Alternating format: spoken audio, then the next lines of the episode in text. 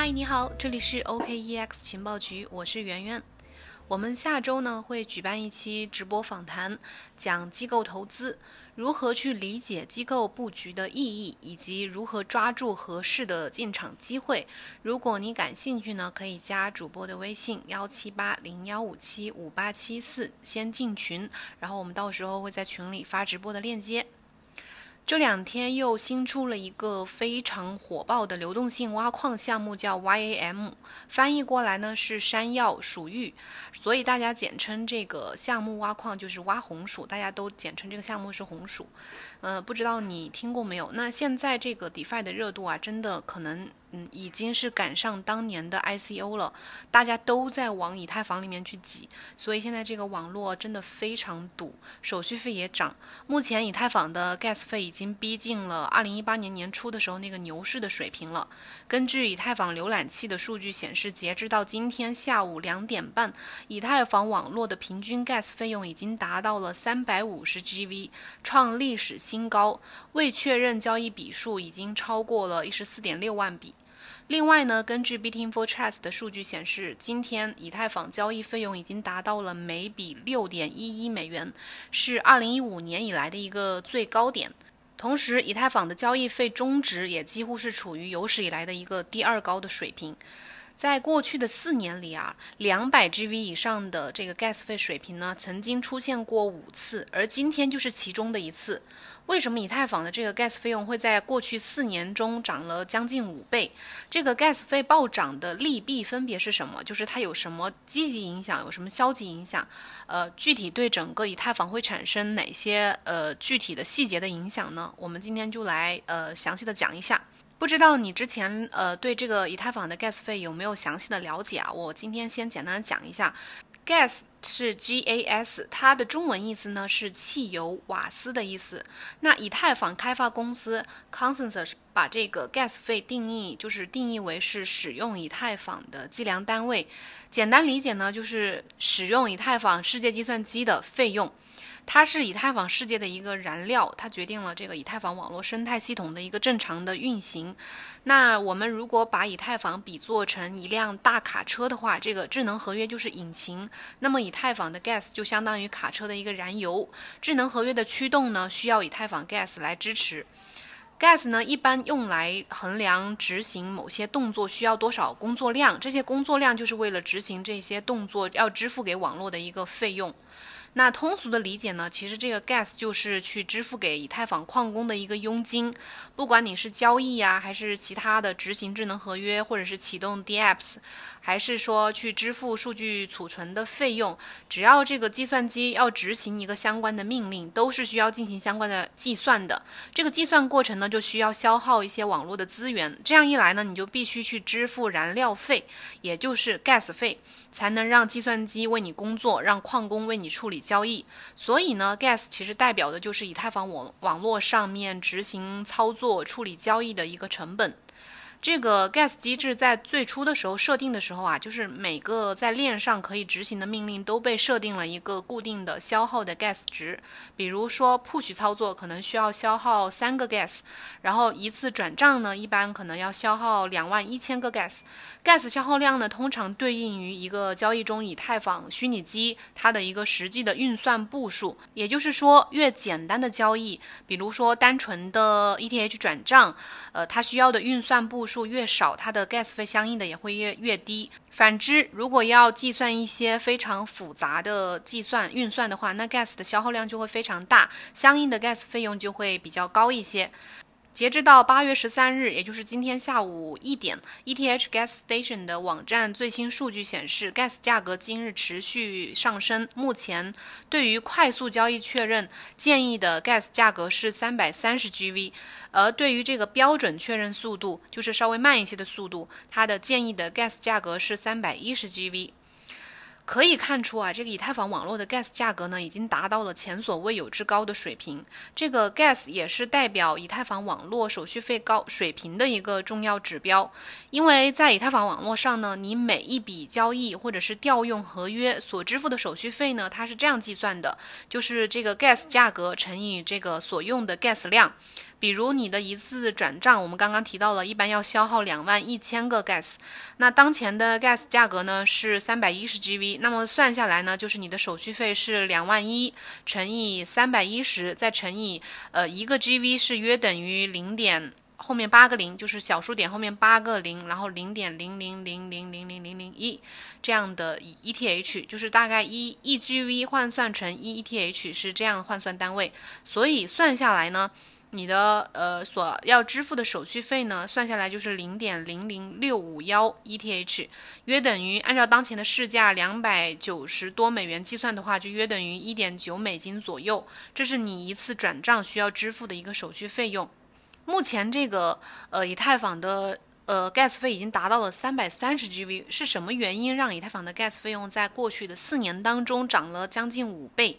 这其中呢，DeFi 生态系统的爆发和这个流动性挖矿是最大的推动因素。首先，DeFi 的爆发式增长，这个我们有有目共睹。今年二零二零年以来呢，DeFi 用力骤增，以这个 Compound 呀、Chainlink 还有 YAM Finance。这些为代表的热门 DeFi 项目挨个的出现，在风魔情绪的驱动之下呢，大量的新资金，不管是新老资金和新老用户，都开始疯狂的涌入。由于 DeFi 产品大多数都是建立在以太坊上的，所以这个 DeFi 的火热，极大的程度上是造成了以太坊发送交易的一个频繁，加剧了 Gas 费的上升。截止到今天呢，DeFi 的这个锁仓代币的总价值、总资产价值呢，从四月份的六亿美元已经飙升到了四十。七点一亿美元，然后 DeFi 的总市值呢，就是前一百名项目的这个总市值也已经，呃，前一段时间是突破了一百亿美元，然后现在是回落了，现在是九十一亿美元左右，可以看出，足以可以见证这个 DeFi 市场的一个火爆的程度。我们以主导交易的 Uniswap 这个呃 DApp 为例，受火爆的呃交易活动的影响，它在所有的 DeFi 项目当中呢，去中心化交易所这个 Uniswap 它是贡献 Gas 费最多的一个 App。然后在过去的三个小时之内，Uniswap 上面的交易花费的 gas 费占比是，呃，整个以太坊里面 gas 费占比的百分之十七点二八，大概占到了一千八百四十七枚 ETH，也就是大概合计是七十万美元左右。当前呢，Uniswap，呃，每天的处理笔数是已经超过了十万笔，平均每秒处理一点二笔，每天的处理金额已经超过了一亿美元。第二个推动因素呢，就是流动性挖矿。自从 Compound 这个项目开启流动性挖矿以来呢，很多其他的 DeFi 项目就开始争相的模仿这种玩法，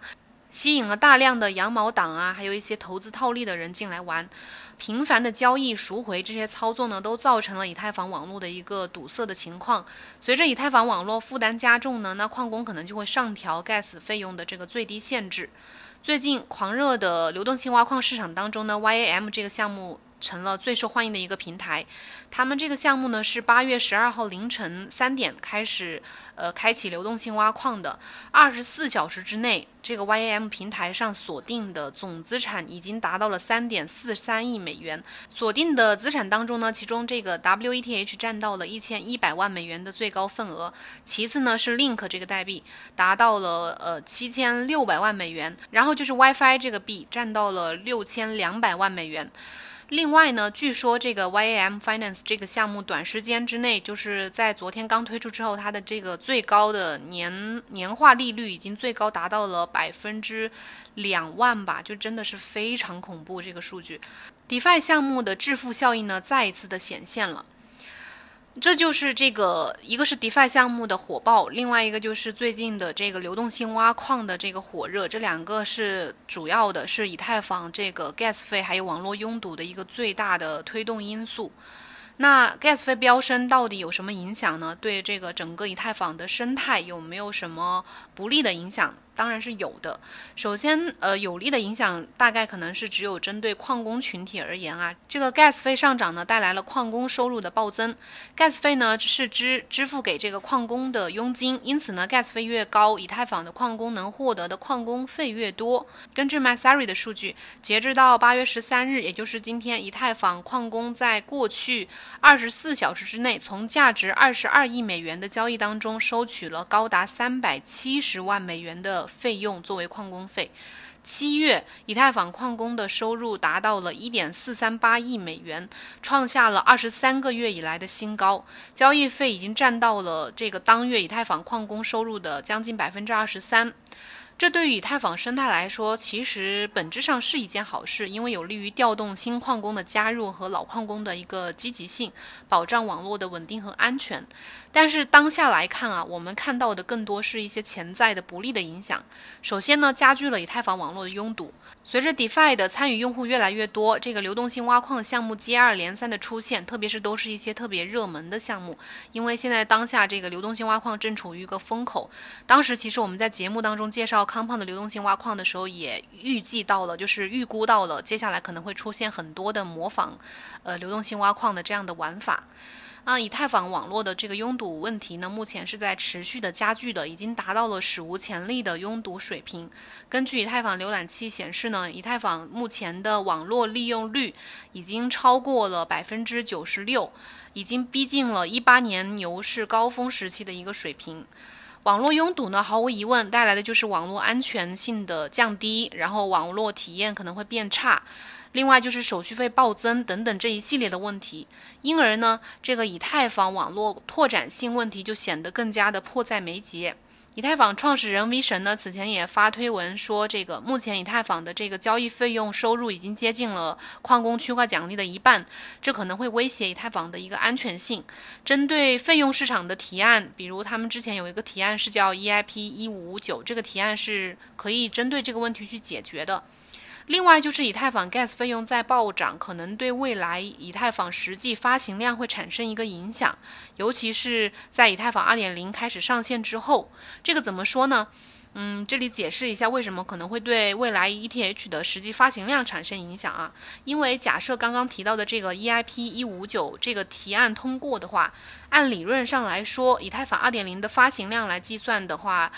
随着以太坊2.0当中这个手续费用的销毁越多，有可能最终会出现一个负的年度的增呃发行量。另外，也可能会有很多多种的因素去影响以太坊的总发行量。不过，这个手续费用的销毁量也有很大的不确定性。也就是说，他们之前约定好的是把这个手续费用可能会去销毁。那目前手续费用这么多。呃，我们根据这个以太坊核心开发者 ETH Hub 的创始人呢，他们在今年，他在今年五月的时候发了一篇推文，说以太坊网络每天产生的费用，呃，是一千九百枚 ETH。如果按照这个去计算的话，换算成一年的费用，也就是我们用一千九乘以乘以三百六十五天的话，也就是将近有七十万枚的以太坊的这个每天会产生七十万枚以太坊的交易费用。那如果这些都去销毁的话，可能到时候会不会出现一个负的年度的发行量呢？真的很难说。而在这个 POS 网络上质押一千万枚以太坊之后呢，呃，整个网络的每年的发行是五十七点五万枚以太坊。那如果按照这样计算的话，如果达到了七十万枚的交易费用的呃 ETH，然后他们每年发行只有五十七点五万枚的话，如果去销毁七十万枚的话，可能这样一减就真的成了负的发行量了。随着以太坊2.0当中手续费用的销毁增多，很可能会，呃，出现一个负的年度发行量。不过呢，这个说法其实也有人反驳，就是推特上面有一些网友，包括有一些其他的开发者也，呃，反驳了这个说法，就是说以太坊手续费用其实是一个供需市场，当以太坊进入到分片阶段，也就是 ETH 2.0当中会有很多个分片的时候，那个时候的交易费用可能不会像现在这么高，可能会比现在低很多。所以呢，这个影响是一个潜在的一个可能发生的影响，不是必 必然会发生的影响。这个可能要到时候看这个以太坊2.0上线之后的一个情况。目前呢，面对拥堵的网络、高昂的手续费，只能寄希望于以太坊2.0能够带来的这些一系列的改变。希望我们呢能看到一个更富有拓展性、更高性能的以太坊网络。等到这些基础的网络问题解决之后呢，或许我们才能够看到 DeFi 和以太坊才能获得这个更加良性的一个互利的发展。